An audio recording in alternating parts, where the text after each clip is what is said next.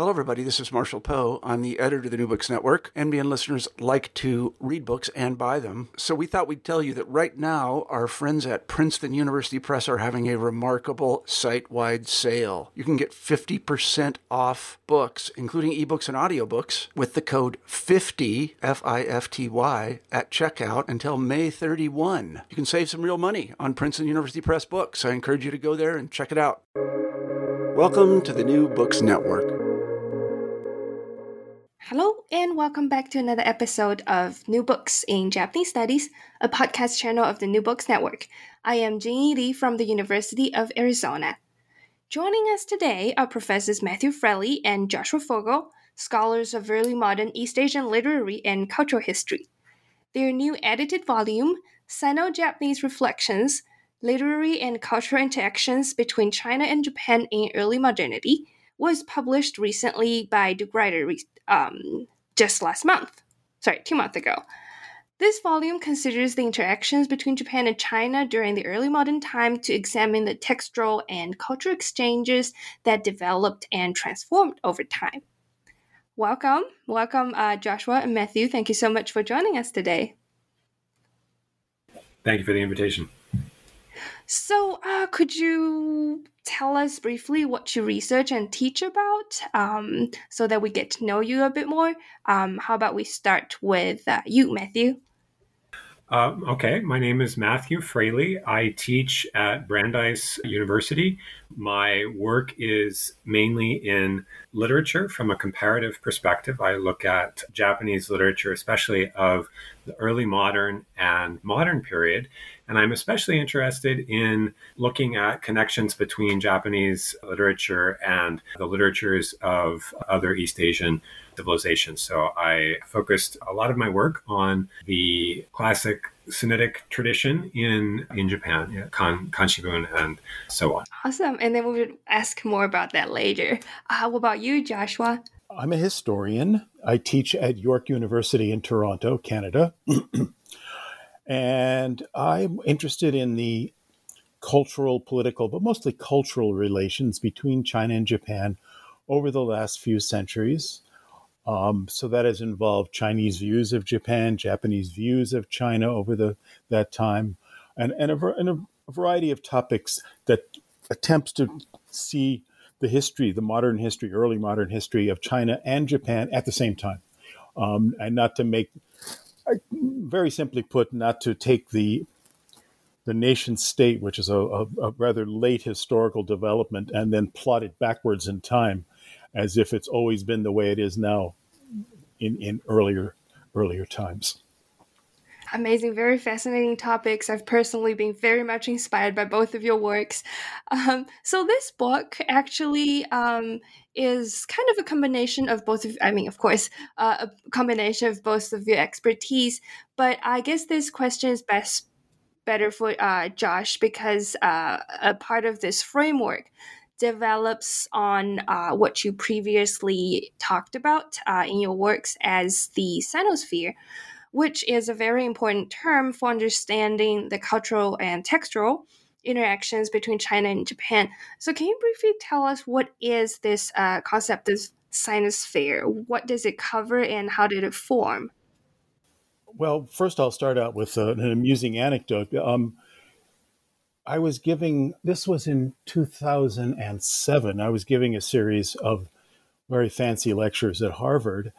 And um, in the midst of the questions and answers after one of those lectures, I just was trying to think up a term that I could use to bring in the various cultures of East Asia, principally China and Japan, but Korea and Vietnam as well. And I just came up with the term off the top of my head, Sinosphere. Well, the next day, or the, the final lecture, which was the next day, uh, one of the people there, I think it was the late Albert Craig, fastened on that term and he liked it and he wanted me to, to flesh it out and i hadn't really thought about it very much i just kind of but we we have it's now whatever 15 years later and um, um, I, I, suppose you can look at it from a variety of uh, different historical um, perspectives from a cultural perspective, and this is what brings Matthews and my work um, into into uh, communication. We look at cultures that have uh, in East Asia that all used for many, many centuries um, very similar languages uh, to write in. Before the inventions of vernaculars in Korea, Japan, and Vietnam, everybody wrote in, composed in some very similar languages, um, which are, are called a variety of different things. And for many years, we would speak about when the, what the Japanese call kanbun, and we'd say, oh, that's Chinese as written by Japanese, or Chinese as written by.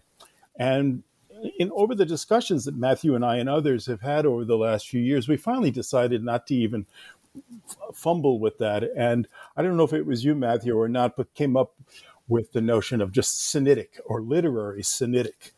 And that Sino and Sinitic are um, obviously rooted in the same, I don't know, Greco Roman term somewhere, but at least they somehow removed and it gave it um, a different sense. And that way, everybody, even the Chinese, would write in literary Sinitic or some form of Sinitic, um, which they could use to communicate with one another. And this this communication went on for many, many more centuries than the modern period, when people have now kind of knowledge of that literary language has receded. Um, of course, in Japan, Korea, and Vietnam, but even in China too, of course, um, and the vernaculars have risen become languages of culture in a way that they um, hadn't been. So anyway, that's that's fun. Basically, I think that would be a um, a good place to start from. Would you Would you agree, Matthew? And I think that one of the one of the values of the term is that it allows a kind of a recognition of a shared cultural tradition and shared textual tradition without reinvoking the name of the modern nation state of China, which can be confusing or perhaps uh, distasteful to people today. And so I think by using a term like Sinitic or Sinosphere, there's a recognition that uh, there's these t- texts and textual traditions have their roots in, in classic China, but there's a there's a, uh, a distinction that's being uh, indicated there between classical China and the modern nation state. So I, I, I didn't come up with the term Sinitic. Uh, Victor Mair and, and others have uh, have uh, used that term, but I, I think it's a very useful one to get at this. Uh, the, what what Josh was saying earlier about a kind of a shared tradition prior to the conceptualization uh, formulation of the of modern nations. Yes, I absolutely agree. It makes it so much more convenient when writing about these. Uh, but now that we're talking about the literary uh, exchanges between China and Japan, for our listeners who might not be so familiar with this part of history, what kinds of interactions did China and Japan have during the early modern time? Um, well, uh, there were uh, many different. One of the the most important uh, forms of interaction was through text, the importation of text, and this is something that Josh has worked on quite a bit, the making the scholarship of Oba Osamu more available to people in English-speaking world. Looking at importation of texts, which was a, a major conduit of cultural interaction but there were also, in addition to the the thriving book trade, the, the uh, tremendous flow of Chinese texts, and not just Chinese texts, also Korean texts in in uh, literary Sinitic and so on, into into Japan. There were also Chinese merchants who were based in Nagasaki predominantly, and uh, but also other places in in Japan.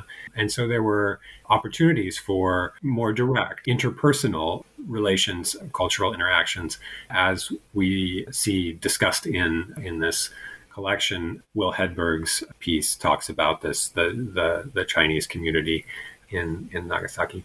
And in addition to the the merchants predominantly merchants who were there and uh, who were the vehicles of uh, the book trade. There were also a number of individuals, Chinese individuals from, you know, who, who came to uh, live in Japan for a variety of reasons. Some were eh, Ming refugees. There were also eh, cultural figures, and painters, and others, religious figures associated especially with the Obaku sect. So there were a variety of personal interactions as well in addition to the textual. One thing that Matthew is assuming here, and your readers may, your listeners, excuse me, may not be fully aware, is that there were strong laws against travel between the two countries. That's why it has to be done at the uh, borderlands, you know, in, in, one sole city of Nagasaki or just through one sect of Buddhism. So it wasn't there wasn't easy travel. Uh, um, there there would become travel at the very end of you know the, the last third of the 19th well from the middle of the 19th century on but um, there were it, travel was interdicted um, on both sides china and japan. Awesome. Yeah. Um, that's one of um, one of my favorite things to uh, read about Japan is the actually the book trade um, from the early modern period. But to dive into the book, so, what is the central theme of this volume, and what aspects of literature do the chapters cover? Go for it, Matthew. that's, a, that's, a, tough one. Well, I think we were interested in the volume in bringing together recent scholarship, people who are working in a variety of different fields within, you know, broadly literary and cultural interaction in in, uh, in between China and Japan, to look at the the various ways in which there were sort of multidimensional forms of interaction here between China and Japan in the early modern period. And one of the things that we wanted to do was challenge the idea of a kind of simple unidimensional reception, passive reception of uh, forms from the continent to to Japan, uh, the, the, transmission of cultural forms that are then sort of just passively absorbed. And instead, we wanted to highlight the ways in which there is complex process of negotiation that takes place, where, for example, different images of certain canonical figures might be might be grappled with or might be used in different ways by Japanese literary figures. Or to take the example of Mari Nagase's chapter, she looks at the the work of the Sinitic poet Ema Saiko and looks at the ways in which two different currents that both have their origins in the Chinese literary tradition as it as it was uh, brought to Japan were in tension with one another and how she uh, negotiated between these these conflicting uh, pulls on her on the one hand to write in a certain vein that might seem more feminine, classically feminine according to certain models, or on the other hand, uh, write in ways that might be truer to her her daily experience. And so that kind of tension between conflicting pulls and how uh, a Japanese artist or writer negotiated them is one aspect that we wanted to foreground the the that it's not a simple a simple story and also another another aspect that we wanted to highlight is I think traditionally there's a view of of the flow of uh, cultural products being unidirectional. And so, with, for example, uh, Will Hedberg's piece, also with Josh's piece, there's an effort to look at the ways in which there was.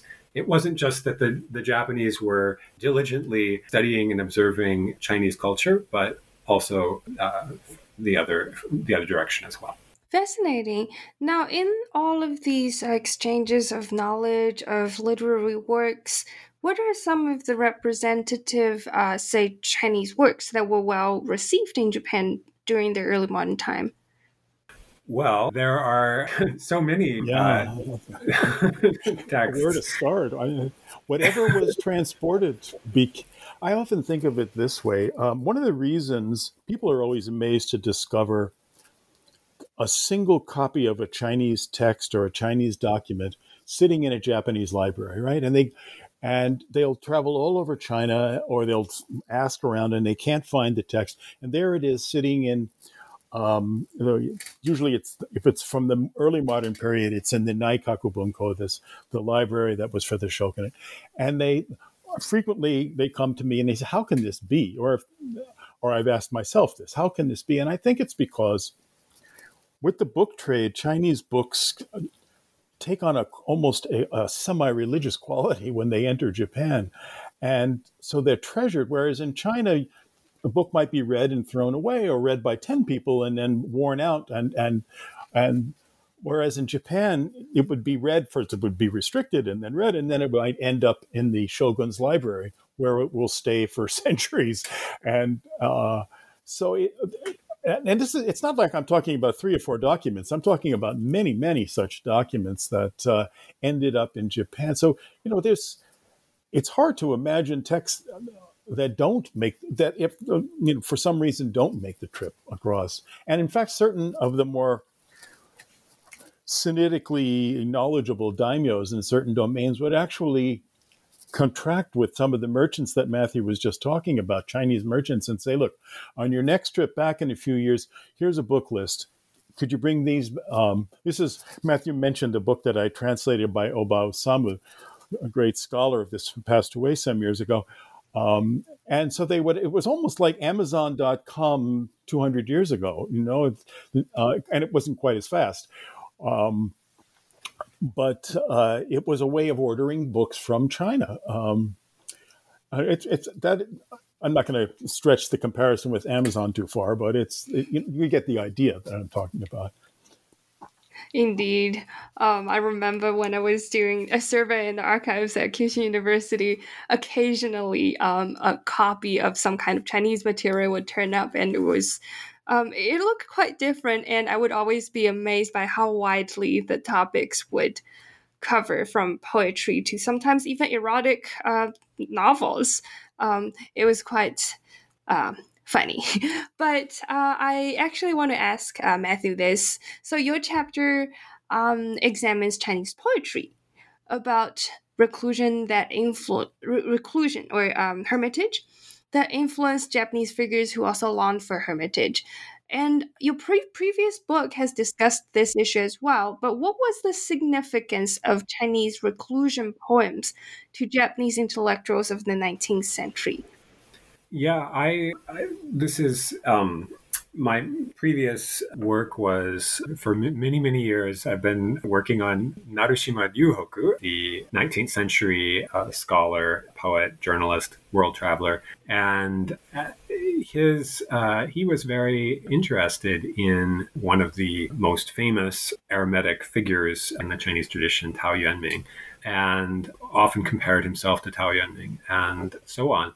One of thing, the things that interested me in, in my earlier work on, on Ryuhoku was looking at the ways in which a Japanese intellectual like Ryuhoku, uh, he was a, a Confucian tutor to the Tokugawa shoguns, he was able to use the figure of Tao Yuanming in a very nuanced way, a very polysemous way. He didn't, it, it wasn't simply Tao Yuanming equals reclusion or Tao Yuanming equals dynastic loyalty or something like that. He was able to tease out and use at different uh, points in his career and in different works various aspects of the figure of Tao Yuanming. And I and I to me that indicated the ways in which the Sinitic literary tradition was a very rich storehouse that Japanese uh, producers of Sinitic texts could use in very subtle and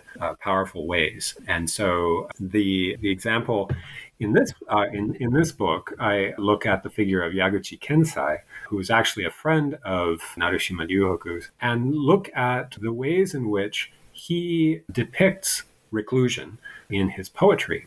In his case, if you read the later kind of biographical texts about him, there there are not that many, but the what what few exist, they tend to see his his example as paradigmatic Tokugawa loyalist, uh, a man who was when the Tokugawa uh, Bakufu came to an end, he vowed that he would not serve the uh, Meiji regime and lived a life of true fidelity as a, as a sort of a vassal of a former dynasty in Emin.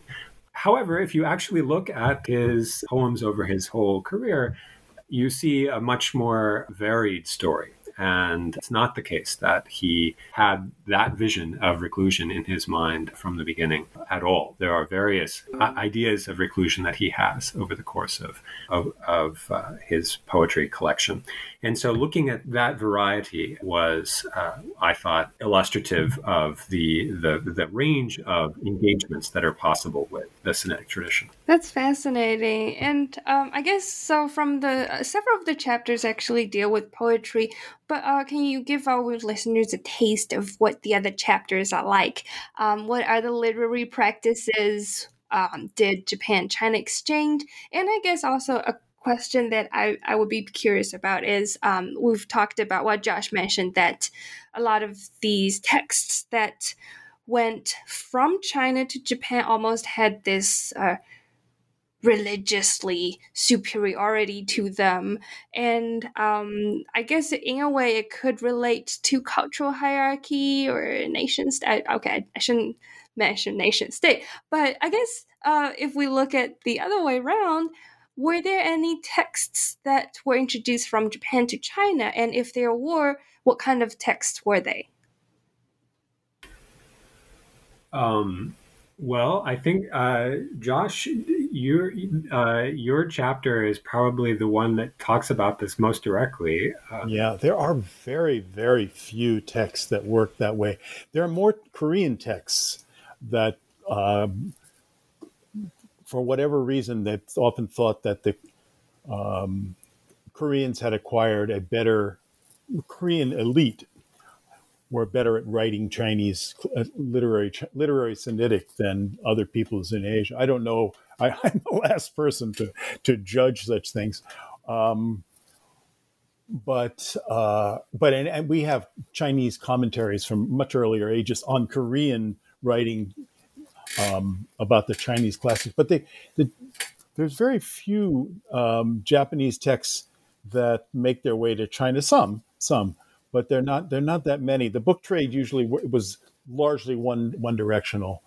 Um, can you think of any others, Matthew? Then you know, I, I, I think very few religious texts might, but I don't know. Yeah, um, I think that uh, Azuma Kagami is um, uh, the, the famous example, right? I think you wrote about that, and there are also um, uh, there are, uh, you know, it's. I think it's a it's a fair sort of bottom line take home uh, conclusion to say that it's it's a, a, a vastly greater flow from uh, uh, from China to Japan than from Japan to China. That's definitely true.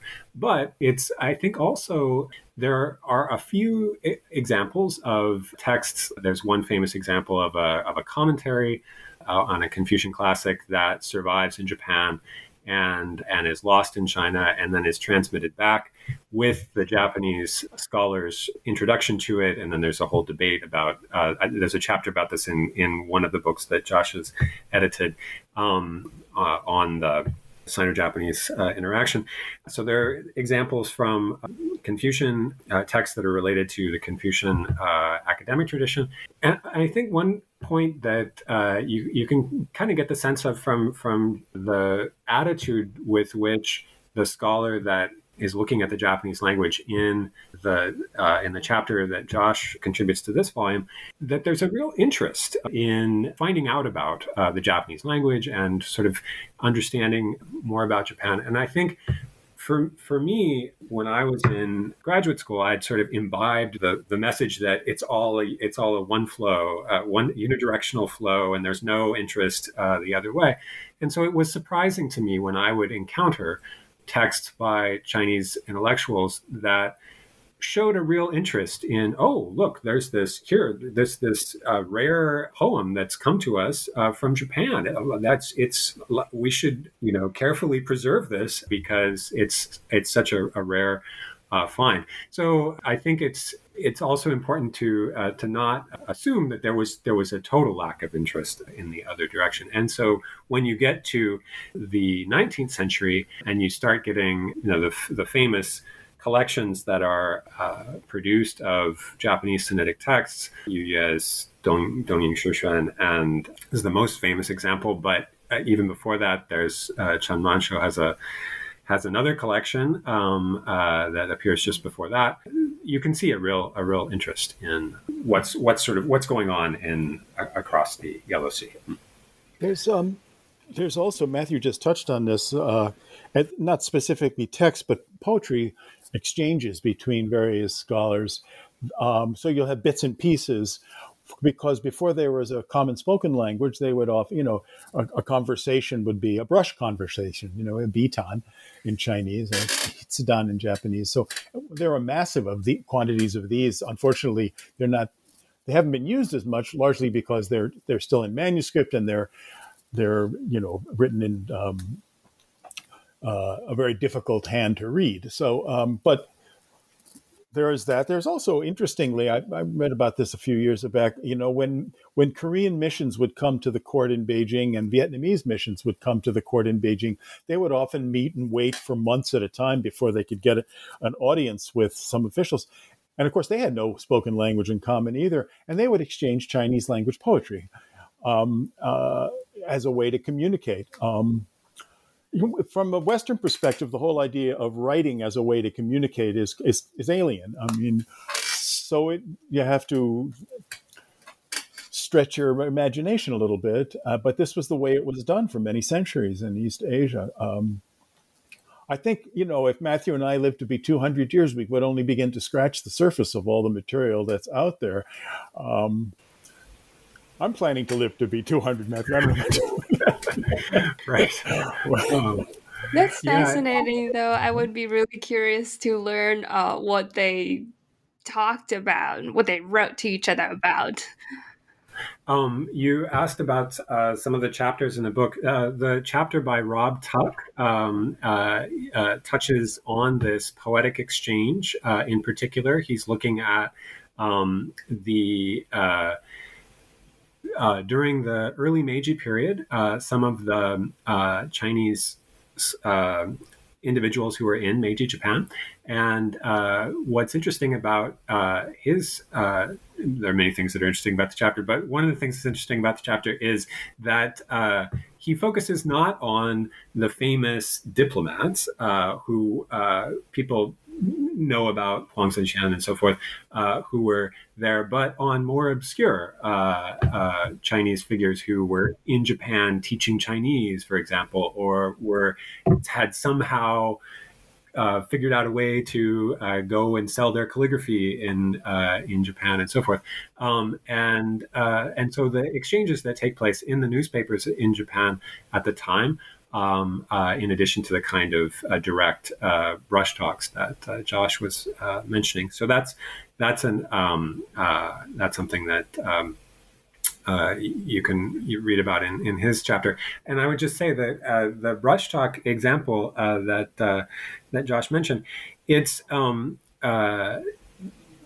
we ha- may have a tendency to assume that um, this was, you know, for lack of a of something better, for lack of uh, a preferred means of oral communication, they had no choice but uh, to uh, communicate in the written form. Um, but some uh, of the individuals actually preferred uh, the written form because that uh, because for one thing they could have a record then of the conversation, um, and also this was this was part of you know the idea of what a what a, a an East Asian intellectual uh, should be. And you have to you know you have to remember that um, at this time, even up till the end of the 19th century, Japanese were just as educated. Elite Japanese were just as well educated in the Chinese classics as the people they were communicating with. So they could communicate at a level of discourse um, that is very hard for us now to understand, even if we understand the language, because they would make, you know, just offhand references to an obscure phrase from some obscure classic, and the other person would, oh, yeah, of course, you know, that's what you mean. And um, now we look them up when we go to our massive volume, you know, 13 volume dictionaries, and eventually, after three hours, we understand those two characters. But um, it was a wholly different style of education, um, you know, than than we have now. Fascinating. And this kind of leads to my next question, which is um, so as time goes by, as we uh, come towards uh, the end of the 19th century, the, the beginning of the 20th century, when this uh, shift of power, both cultural uh, cultural power and I guess military power, so to speak, um, happened between Japan and China do we see any of the transitions um, or changes happening in the literary and cultural uh, exchanges happen uh, between Japan and China? Was there any differences in the flow of the knowledge, or was there any um, genres of literary productions that was uh, being introduced more or less around the time?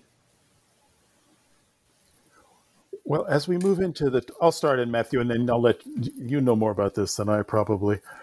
As, obviously, as we move into the 20th century, there's far more exchanges.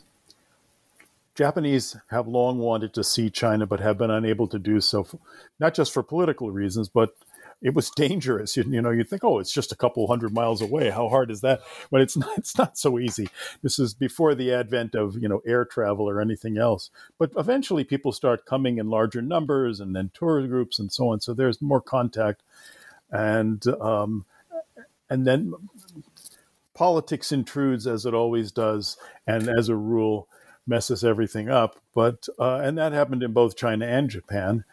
Um, and and then of course at the, there was a very simply put, and this is uh, and, and I'm I'm not suggesting that this is the whole story. The the the the hierarchy shifts from China. Um,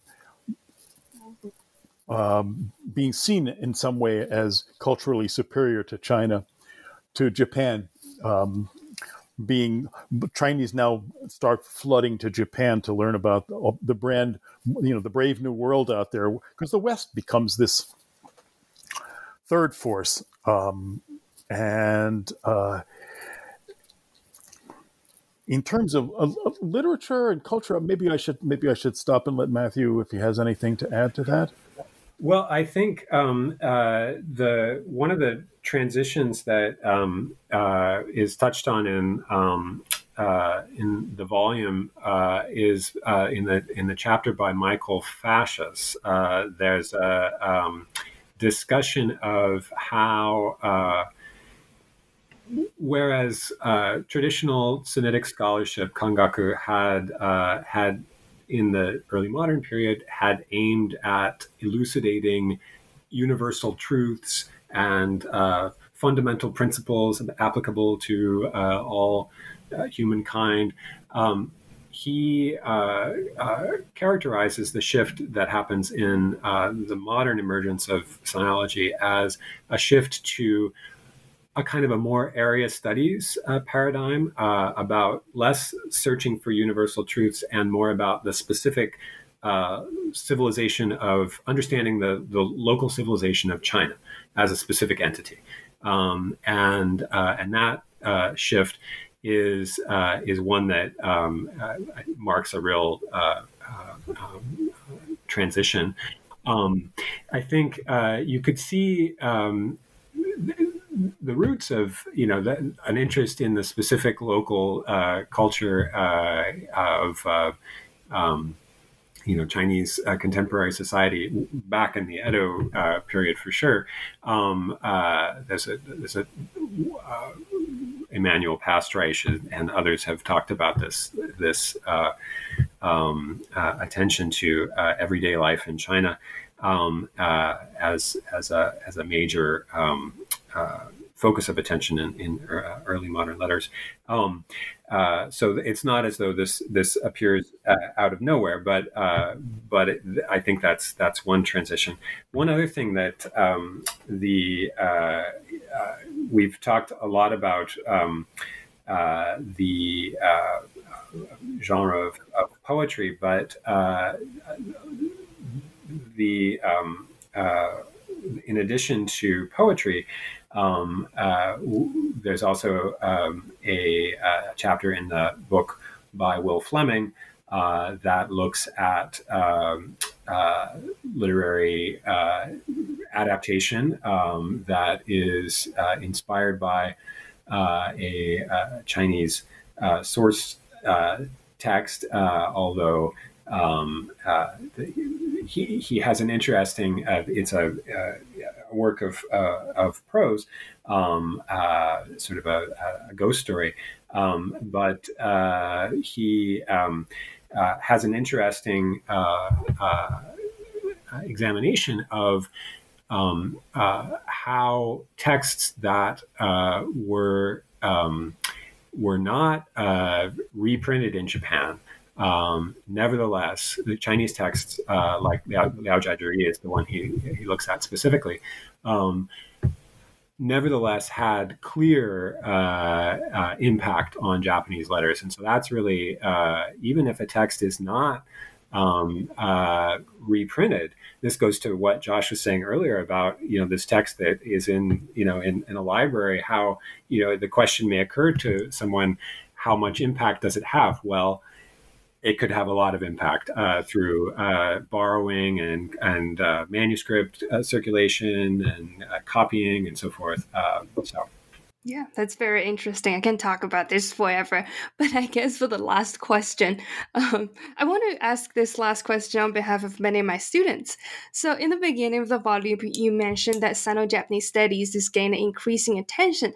And yes, um, in many of our students' especially undergraduate students who are just exposed to the Japanese language, when they learn about this uh, Sinosphere um, Sinitic literary tradition, they become very interested in that, this topic. They want to learn more about it. Some of them even want to go into graduate school to study further about this topic. But what, um, well, it sounds a bit scary for students, especially if you're a first uh, entry level Japanese learner, to have to master both Chinese and Japanese in order to learn about their interactions in the past, not to mention in the early modern period when they uh, read and wrote in a completely different set of language. So, for those who are interested in this field, what are some of the necessary skills and how would you suggest um, students or anybody who, who are interested in this to practice these skills? Willie, there, there's no shortcuts. you have to learn the languages, right? Uh, Matthew, I don't think you would disagree. We, we, both struggled for years. I don't struggle is the right word. Slaved is more like it for years and years. And you can't fake it. You know, you can't just you know, uh, and uh, but if you find the topic interesting, and, and, of course, you know, just when you graduate, even when you get your PhD, your language learning doesn't end. It's a lifelong thing. You know, I I, I started studying Chinese 52 years ago. I know I look much younger, but still, it's uh, no seriously. And I feel like every time I open a Chinese book, uh, Japanese I started three years later so 49 years ago. Every time I open it, I, it's a, it's there's challenges. Uh, it's never going to be my native language. Um, uh, literary Chinese, you know, literary Sinitic is nobody's native language. Um, so I, I don't, you know, students who are interested in it, I say, look, this is a great field. It's really, really interesting, and there's lots to be done. Um, but there's no, there's no cutting corners on this. I don't know. Would you agree with that, Matthew? Uh, yes, uh, I think that's true. That there there is there's no shortcut, uh, but um, and I think that it it does uh, uh, it will serve you well to uh, invest the time at at an early age in in um, you know learning learning languages for sure. Um, but at the same time, I would I would say that even if uh, you discover somewhere along the on the way that you you need some skill that you you didn't have uh, uh, you didn't acquire earlier you can always acquire that uh, you know uh, along the way uh, so in my uh, in my case when I was um, in grad school in the 90s it was still was not at all common for people to uh, to learn um, how to read uh, uh, cursive texts. Uh, paleography was not something that was taught in um, uh, in graduate school, but that is something that is increasingly uh, common these days. and so, you know, it's something that you can there are there are all, all, kinds of tools that are available for uh, people to acquire that later. So it's you don't need to front load everything, uh, but uh, but uh, it it is investment that will pay off. Uh, Indeed, I completely agree. And I guess in a sense, this is quite like uh, in the 19th century when Japanese intellectuals, after they became adults, they well, some of them um, merchants, for instance, they, they they learn to write to to brush talk in in Sinitic literary um, style. So that's yeah. Yeah, wow. Um, thank you so much for this wonderful conversation and this uh, volume. Absolutely interesting, um, fascinating. Thank you so much for working on this volume. Thank you. Thank you. And for our listeners to read more about the shared literary practices of early modern Japan China, make sure to check out this book, uh, Sino Japanese Reflections Literary and Cultural Interactions Between China and Japan in Early Modernity by uh, Matthew Fraleigh and Joshua Fogel. This is Jing Yi from New Books in Japanese Studies, and I will see you soon.